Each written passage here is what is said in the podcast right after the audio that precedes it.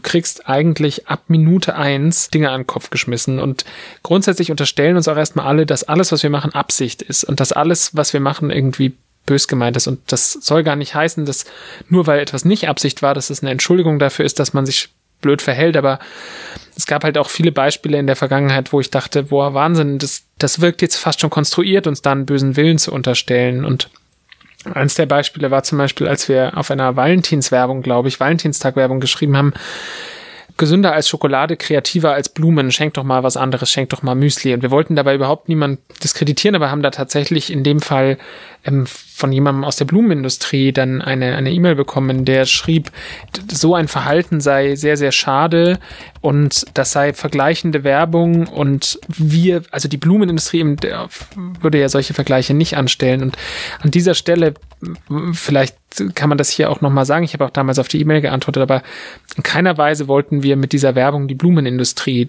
ähm, diskreditieren, sondern wir haben vielmehr ausgedrückt, dass ich glaube ich in einer Beziehung ist schön ist auch mal andere Dinge zu schenken. Und äh, wenn wenn jemand dreimal hintereinander Müsli schenkt, ist das auch nicht gut, ja, der soll ruhig auch mal Blumen schenken dann.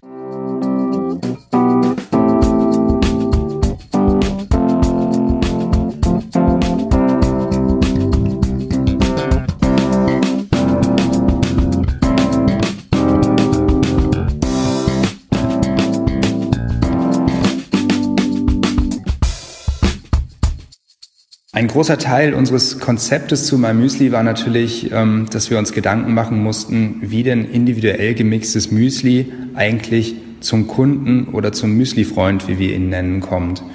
Und da gab es nicht so wahnsinnig viele Möglichkeiten. Und wir haben wirklich alles durchdacht und ähm, unter anderem auch eine Müsli-Bedientheke in einem Supermarkt oder ein, eine ähm, Self-Service-Einheit, wo man sich Zutaten äh, selbst zapfen kann. Das war aber alles nicht das Richtige für uns und äh, es wäre sehr teuer für uns gewesen und wir hätten auch gar nicht gewusst, wie man da rangeht. Ähm, außerdem glauben wir auch nach wie vor nicht an dieses Konzept.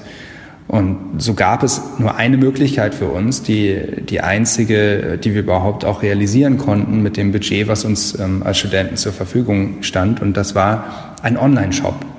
Also eine Website, auf der man sich eben aus diesen äh, damals 75 Biozutaten sein Lieblingsmüsli zusammenstellen konnte. Und das mussten wir dann zusammenmischen und an den Kunden schicken. So war die Theorie und so ähm, wurde später auch umgesetzt. Jetzt ist es allerdings so, dass die Welt nicht unbedingt auf eine Website gewartet hat. Vor allen Dingen nicht eine Website, die Müsli verkauft. Und wenn, also wenn das ein Lebensmittel ist, dann, dann kann man sich das ähnlich wie heute schon so vorstellen. Ähm, 97 Prozent der Lebensmittel werden heute noch offline gekauft. Äh, damals waren es, glaube ich, 99,9 Prozent im Jahr 2007. Das war ja die Zeit wirklich vor Facebook. Das gab es einfach alles gar nicht in Deutschland. Ähm, und erst recht also E-Commerce war klein, aber erst recht äh, war der Lebensmittelanteil noch viel kleiner als, als heute. Und dann ist wirklich die Herausforderung, wie kommen überhaupt potenzielle Interessenten und Kunden auf unsere Website? Woher erfahren die überhaupt, dass es das gibt? Und ähm, das hat uns tatsächlich sehr lang beschäftigt. Und was wir dann gemacht haben, war eigentlich so ein bisschen ähm, das, das Einzige, was wir auch machen konnten, und zwar an allen Fronten. Max und ich haben damals ähm, hobbymäßig einen Blog betrieben. Das hieß Nu mit NNUU und war ein Rundschreiben für Konsumgütervielfalt und Ästhetik. Das haben wir nur so genannt, damit wir eigentlich alles reinschreiben können, was uns irgendwie interessiert. Und ähm, uns interessierte relativ viel, insbesondere in, in Richtung Design und, und Konzepte. Und das haben wir hobbymäßig betrieben und wir hatten so 60 Besucher am Tag, glaube ich, auf unserem Blog zu Hochzeiten, also minimal.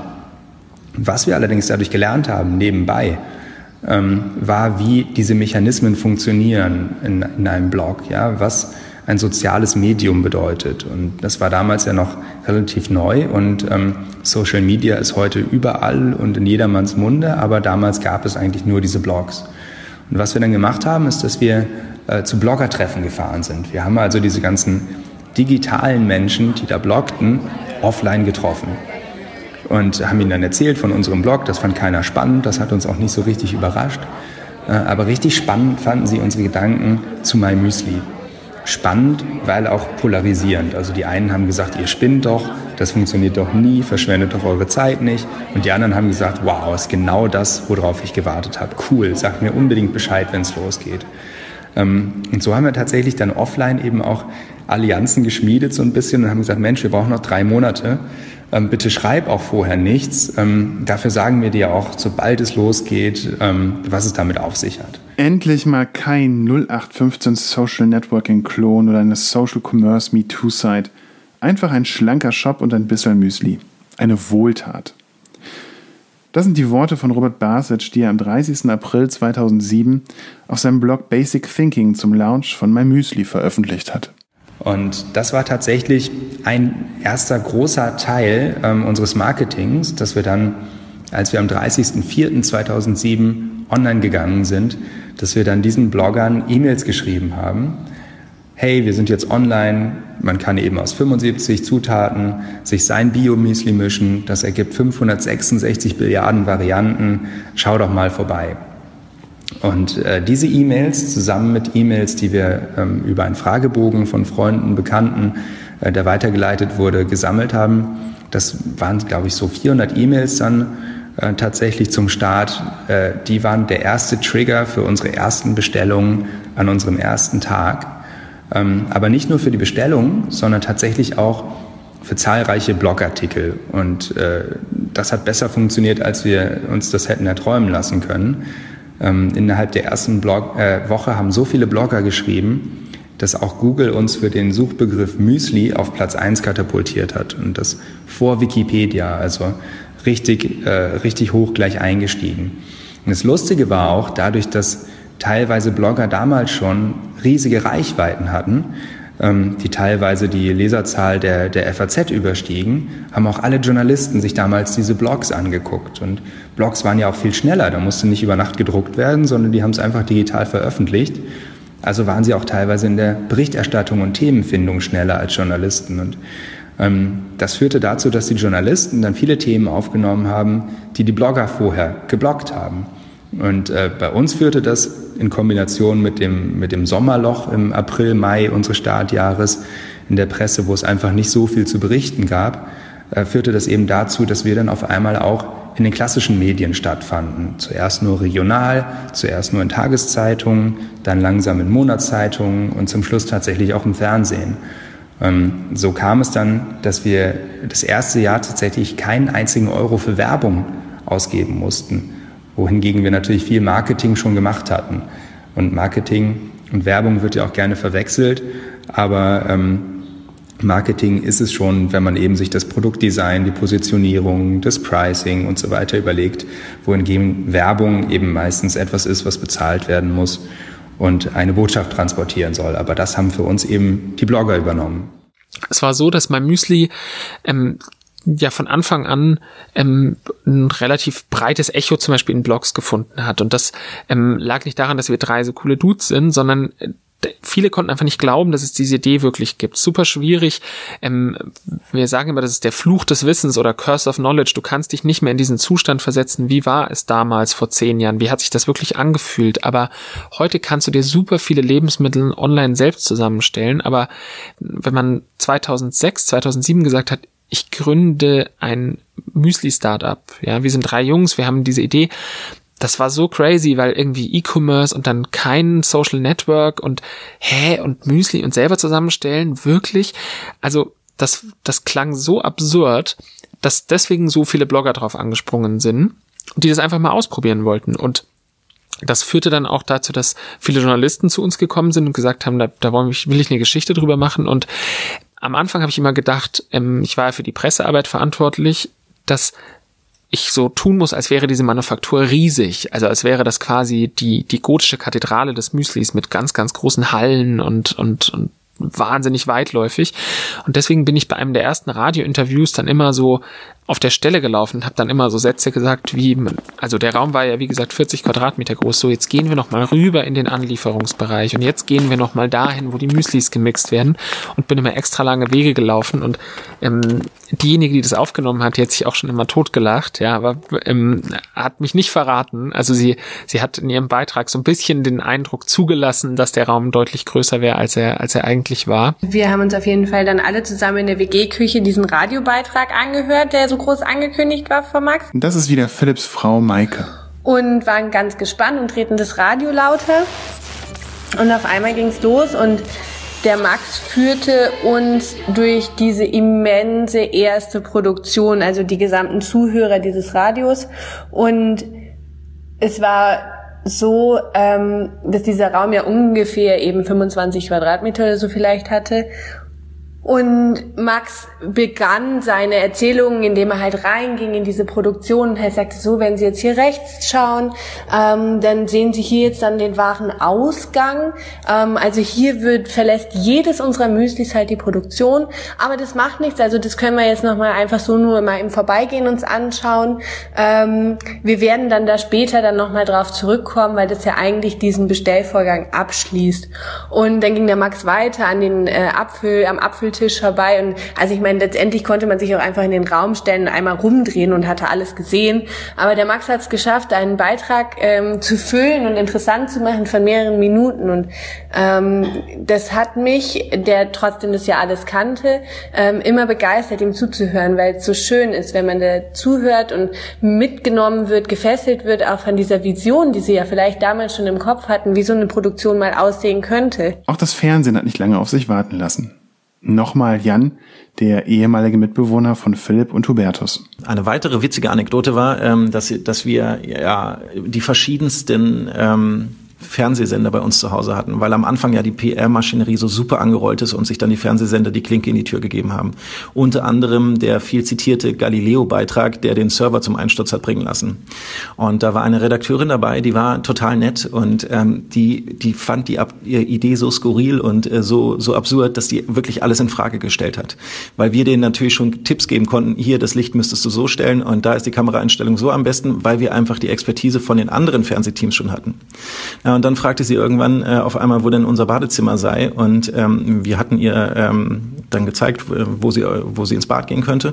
Und auf einmal kam sie raus und schrie einfach nur so, ihr seid doch eine scheiß Marketing-WG. In keiner Dreier-Männer-WG ist das Badezimmer so sauber. Ja? Und dieses, ihr seid doch eine scheiß Marketing-WG hat sich auch so ein bisschen eingebrannt dann.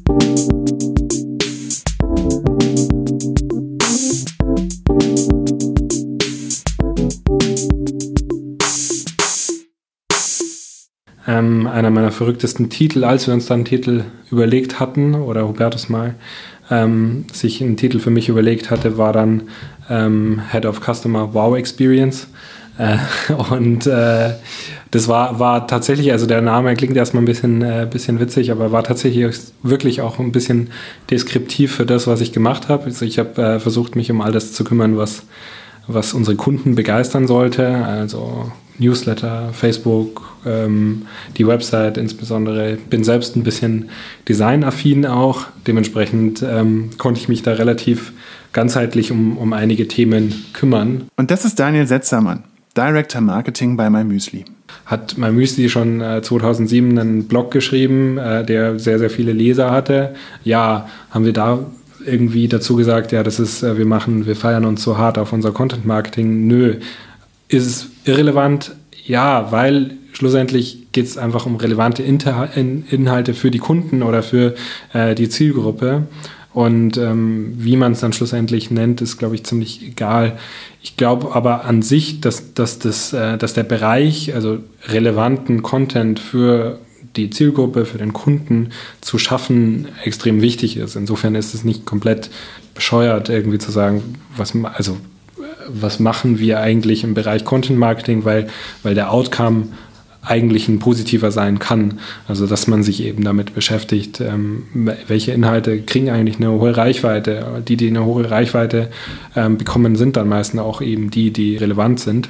Und insofern äh, setzen wir schon, schon auch äh, Zeit und Ressourcen darauf, dass wir wirklich gucken, wenn wir, wenn wir eine eigene Zeitung produzieren, dann, dann knallen wir da nicht einfach nur ähm, Produktbilder rein und sagen überall unter jedem Produktbild hier kaufen, hier kaufen, sondern äh, versuchen natürlich ähm, die, das Medium entsprechend zu nutzen und auch ähm, da wirklich ähm, schöne Geschichten äh, zu, zu erzählen rund um, um Müsli, rund um, um das, was wir glauben, um, um unsere Philosophie. Ähm, aber ich, ich würde uns jetzt nicht so hart irgendwie auf, auf Content Marketing deswegen jetzt irgendwie feiern als, als Vorbild. Was Buzzwords wie Content Marketing und, und anderes aus, aus dem Marketingbereich angeht, ähm, muss ich immer ein bisschen schmunzeln, weil wir damals schon auch im ersten Jahr ähm, uns wurden so viele Buzzwords zugeschrieben. Ähm, teilweise kannten wir sie nicht, teilweise haben sie auch nicht so viel mit uns zu tun gehabt oder mit dem, was wir machen. Ähm, wir, wir haben eigentlich nie versucht, irgendwie auf die neueste Mode im Marketing aufzuspringen, sondern wirklich immer das zu machen, was uns am sinnvollsten erschien. Und äh, dadurch, dass wir eben online gestartet sind, messen wir fast alles, was wir machen, bis ins kleinste Detail und probieren wahnsinnig viel aus und machen eben das weiter, was besonders gut funktioniert. Und das, was nicht gut funktioniert, äh, daraus haben wir halt gelernt und ähm, haben dafür natürlich dann auch Geld ausgegeben und Zeit investiert aber ähm, wir probieren immer lieber aus, als was ganz auszuschließen. Und mit Content Marketing ist es super ähnlich. Also dieser Begriff ist ja jetzt seit ein paar Jahren ähm, wirklich gehypt worden. Äh, jetzt kann man aber sagen, also wo fängt Content Marketing an und wo hört es auf? Ich glaube, wir haben schon sehr früh angefangen, uns Gedanken darüber zu machen, was können wir eigentlich noch erzählen, bis auf, hey, es gibt jetzt eine neue Zutat. Hey, man kann doch sein Müsli selbst zusammenmischen hey, probier's doch mal mit Haferflocken. Ähm, das hat uns selbst einfach gelangweilt und äh, viel Input kam eben auch von außerhalb äh, von meinem Müsli, von den Kunden nämlich, die uns ihre Lieblingsrezepte geschickt haben, wie sie mit meinem Müsli ihre Geburtstagstorte gebacken haben, wie sie aus meinem Müsli-Dosen ein Floß gebaut haben und was sie damit erlebt haben, warum sie mein Müsli mitnehmen bei einer 2000 Kilometer Radtour, um das zu essen und so weiter und so weiter. Also es gab extrem viele Themen, ähm, die sich ergeben haben. Also wir mussten da gar nicht groß was erfinden, sondern wir wurden im Alltag damit konfrontiert. Und dadurch, dass wir von Anfang an auch selbst gebloggt haben, ähm, das Müsli-Blog gibt's heute noch, kann man auch die ersten Einträge sich noch anschauen, ähm, war das für uns völlig natürlich zu erzählen. Ähm, zu erzählen nicht nur, was es für neue Produkte gibt, sondern eben auch, was in der Müsli-Welt sonst noch so passiert ist und was wir erlebt haben, was wir gelernt haben. Ähm, und das haben wir alles gemacht, noch lange bevor irgendjemand dieses äh, Wort Content Marketing erfunden hat. Ähm, heute rückblickend kann man natürlich sagen, wir machen wahnsinnig viel im Bereich Content Marketing. Ähm, von einer eigenen Müsli-Zeitung, die wir viermal im Jahr rausbringen, bis hin zu Videocontent ähm, oder auch Blogbeiträgen. Wir haben ein Rundschreiben, das einmal die Woche am Sonntag versendet wird äh, dass das wirklich einer der wenigen Newsletter, glaube ich, auch ist, äh, zumindest äh, wenn man, wenn man das von anderen hört, der tatsächlich noch von vorne bis hinten gelesen wird. Also wenn wir da weniger reinschreiben, dann kriegen wir auch viel Post ähm, von Kunden und Lesern, die halt sagen, hey, ähm, das letzte Mal habt ihr aber mehr geschrieben und ich freue mich jeden Sonntag eigentlich drauf. Ähm, fangt jetzt bitte nicht an, nur noch irgendwelche Bilder hier, hier rein zu posten. Mich interessiert das wirklich. Ähm, das ist natürlich eine schöne Ermutigung, damit auch weiterzumachen.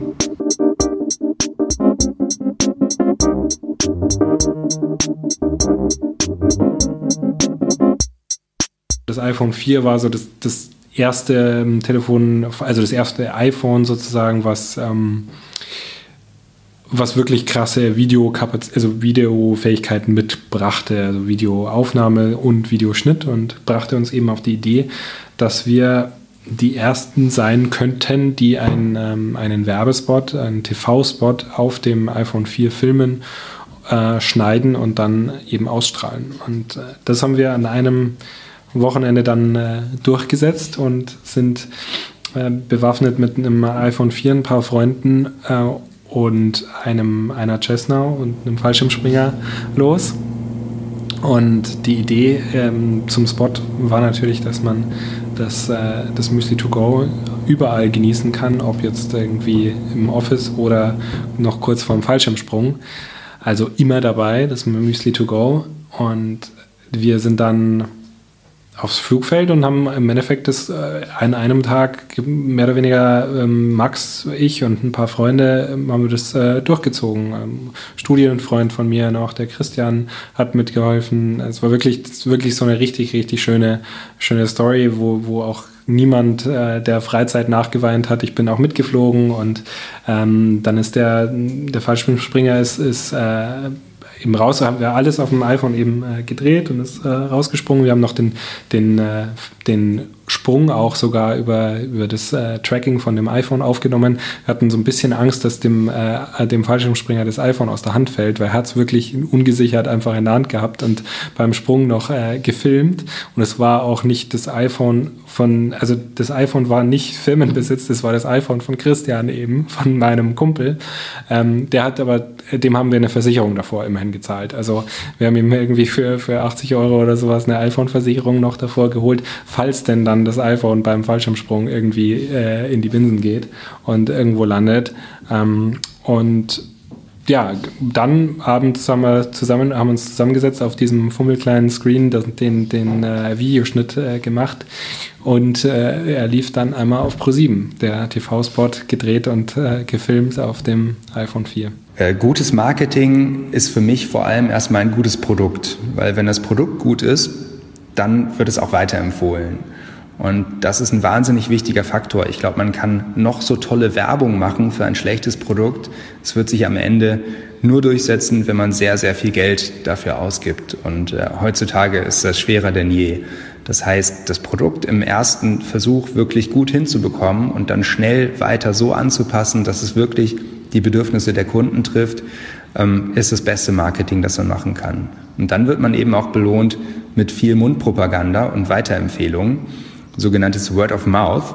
Und auch das hat uns wahnsinnig geholfen, damals schon beim Start, aber tatsächlich auch heute noch. Zehn Jahre wirklich nachdem wir online gegangen sind, kommen immer noch fast ein Drittel unserer Neukunden aufgrund von Empfehlungen zu uns. Und das ist natürlich das, das spart einem wahnsinnig Budget im Marketing und das kann man dann wieder in bessere Produktqualität einsetzen. Und so wird es dann hoffentlich ein Kreislauf, der, der einen lange weiterträgt immer mal wieder entdeckt jemand einen Copycat und dann, dann lachen wir kurz drüber im Sinne von, also ein lachendes, ein weinendes Auge. Es ist halt so ein bisschen, ja, schade, hat jemand, also wir hatten sogar schon Fälle, wo, wo die MyMüsli, also wo tatsächlich die Gründungsgeschichte von MyMüsli auch noch kopiert wurde. Also nicht nur das Konzept an sich, das Müsli sich selbst zusammenstellen, sondern sogar die Story der drei Jungs von, von Badesee wurde quasi analog ein bisschen umgeschrieben und äh, mehr oder weniger auf der Seite kopiert, was dann schon ähm, extrem kurios ist. Ähm, und äh, ich glaube, man darf sich da gar nicht so sehr drüber aufregen. Man, wir, sind natürlich insofern getröstet, als dass kein keins dieser Copycats wirklich zum Erfolg ähm, es geschafft hat. Ähm, und insofern ähm, glaube ich, kann man da eigentlich relativ entspannt sein, weil die, die gleiche Idee ist fast ein weniger, was fast ein weniger, ähm, weniger starker Konkurrent, also Konkurrent als quasi eine andere Idee in, in der gleichen Nische. Also ähm, könnte, also wenn, wenn was Innovativeres irgendwie ähm, da wäre, was, was quasi den, den Nutzen von einem Müsli angreifen würde und irgendwie sagen würde, das ist jetzt es gibt jetzt ein anderes Müsli-Lifestyle-Produkt und Müsli ist eigentlich jetzt out und ähm, ähm, dann wären wir davon viel, viel mehr angegriffen als von jemandem, der einfach nur ein MeToo-Produkt ist. Weil ich glaube, also der Kunde ist mittlerweile auch so informiert, als dass er sozusagen das auch sehr schnell durchblickt. Und, und ähm, da, wenn da kein echter Mehrwert da ist, dann, dann kaufe ich auch lieber beim Original. Und ähm, vor allem wissen wir auch mittlerweile, dass das die Qualität, die wir, die wir liefern, zu replizieren, auch wirklich sehr schwer ist.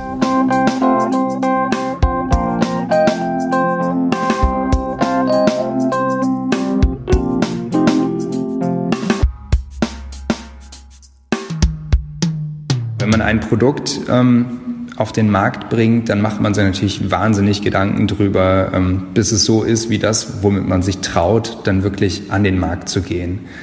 Ähm, damit ist es aber lange noch nicht fertig, sondern man ist wirklich da auf das Feedback angewiesen. Und äh, das kann man entweder qualitativ erheben oder halt quantitativ. Und wir machen eben beides. Qualitativ, indem wir wirklich einzelne Kunden fragen, ganz am Anfang vor allem in persönlichen Gesprächen, ähm, heute auch immer noch in unseren über 50 Läden, da haben wir direktes Feedback ähm, von Angesicht zu Angesicht und wir sorgen eben auch dafür, dass dieses Feedback zurückfließt von den Läden in unsere Produktentwicklung, in unser Marketing und so weiter. Und quantitativ machen wir das natürlich auch, indem wir viel messen, gerade, gerade was wir online machen.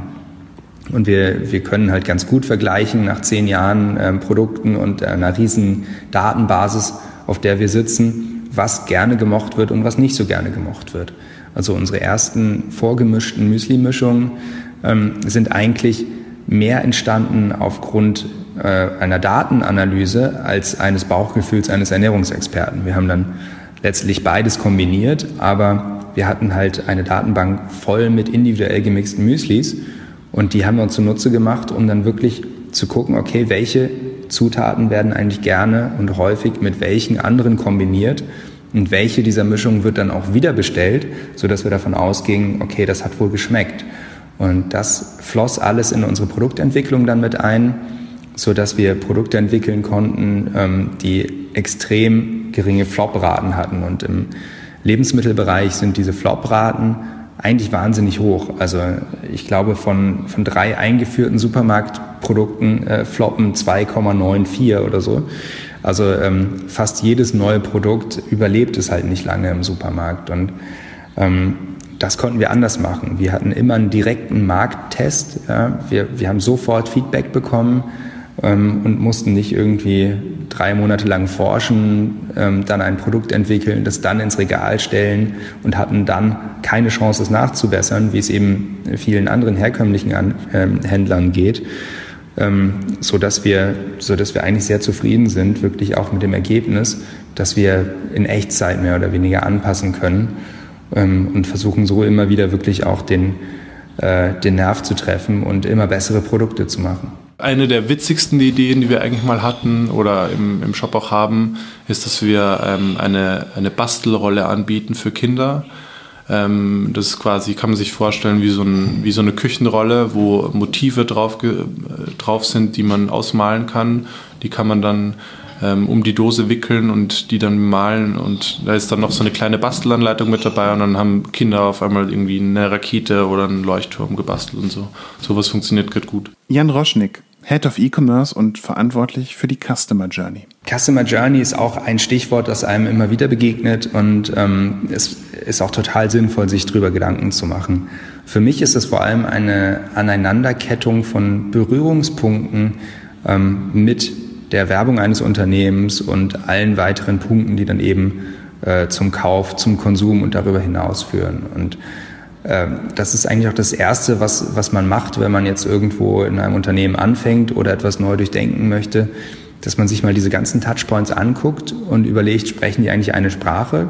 Ähm, was wollen wir eigentlich kommunizieren generell und was ist in welchem Schritt wichtig?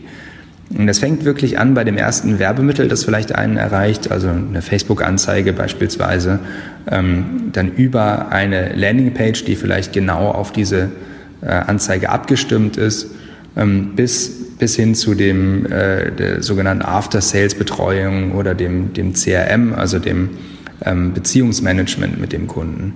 Und wenn man das so hinbekommt, dass da kein logischer Bruch ist, wo, wo sich der Kunde dann fragt, vielleicht hat man es auch selbst schon mal erlebt, so, hey, warum sehe ich denn das hier jetzt? Was soll ich denn hier machen? Ähm, oder das passt doch gar nicht zu euch. Ja? Ähm, wenn das ein konsistentes Bild ergibt ähm, und ich möglichst wenig drüber nachdenken muss, was ich in welchem Schritt eigentlich warum tun soll, dann ist das für mich eine gelungene Customer Journey. Ähm, es ist auch wieder so ein Buzzword, das wir nicht kannten, als wir uns Gedanken gemacht haben, was der Kunde wohl an welcher Stelle gerne hätte, sondern wir haben uns vor allem immer in den Kunden hineinversetzt und dann überlegt, wie müssen wir eigentlich was gestalten, sodass das Ganze eine runde Sache wird.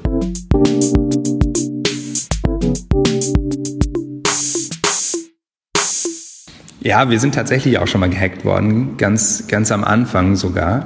Ähm, und äh, weil wir eben nicht so viel Budget hatten und äh, das durch viel Arbeit ausgleichen mussten, äh, habe ich als BWLer damals unsere Website komplett selbst programmiert. Ähm, das war nicht, nicht völlig neu für mich. Ich habe damit ähm, angefangen, ähm, zu Schulzeiten mein Taschengeld aufzubessern. Aber es war mit Abstand das komplexeste Projekt, was ich jemals gemacht habe. Und ich habe wirklich sechs Monate am Stück die Müsli-Seite programmiert, inklusive des Mixers und allem. Ähm, hat mir auch Spaß gemacht, aber mich auch manchmal an den Rande des Wahnsinns getrieben. Ähm, trotzdem kam zum Schluss was raus, was funktionierte. Und wir sind mit dieser Seite, die, die ich dann erstellt hatte, online gegangen, ähm, mussten aber relativ schnell feststellen, dass das nicht unbedingt State of the Art ist, was Sicherheit angeht. Und so erreichte uns dann eine E-Mail von, von einem äh, Hacker, der uns aber irgendwie wohlgesonnen war. Und er sagte, Mensch, ähm, ich kann eure Daten sehen in der Datenbank. Ja, würde man heutzutage äh, natürlich ausrasten. Damals war das noch so, naja, was willst du da schon groß sehen? Ähm, und genau das fragten wir ihn auch. Und dann sagte er, naja, ich kann zum Beispiel eure ganzen Müsli-Mischungen hier sehen, die Kunden anlegen. Da haben wir gesagt, okay, ähm, vielleicht behältst du es einfach für dich. Sagt er, ja, ich kann zum Beispiel auch die Daten verändern und äh, jedem Rosinen ins Müsli reinlegen. Und dann haben wir gesagt, okay, äh, das ist jetzt zu viel. ähm, äh, bitte mach das mal nicht. Dann sagt er, nee, nee, ich mach das auch nicht, aber das kann theoretisch auch jeder andere, der ähm, muss gar nicht so schlau dafür sein äh, als Hacker. Ähm, und dann haben wir mit seiner Hilfe diese Lücke aber geschlossen. Ähm, es war uns aber relativ schnell dann auch klar, dass wir auf der Basis eben nicht weitermachen konnten. Und so haben wir dann drei Monate später wirklich Profis damit beauftragt, unsere Website neu aufzusetzen ähm, und hatten damit auch die, die gröbsten Sicherheitslücken geschlossen. Und das war unsere erste Erfahrung tatsächlich auch mit, mit gehackt werden.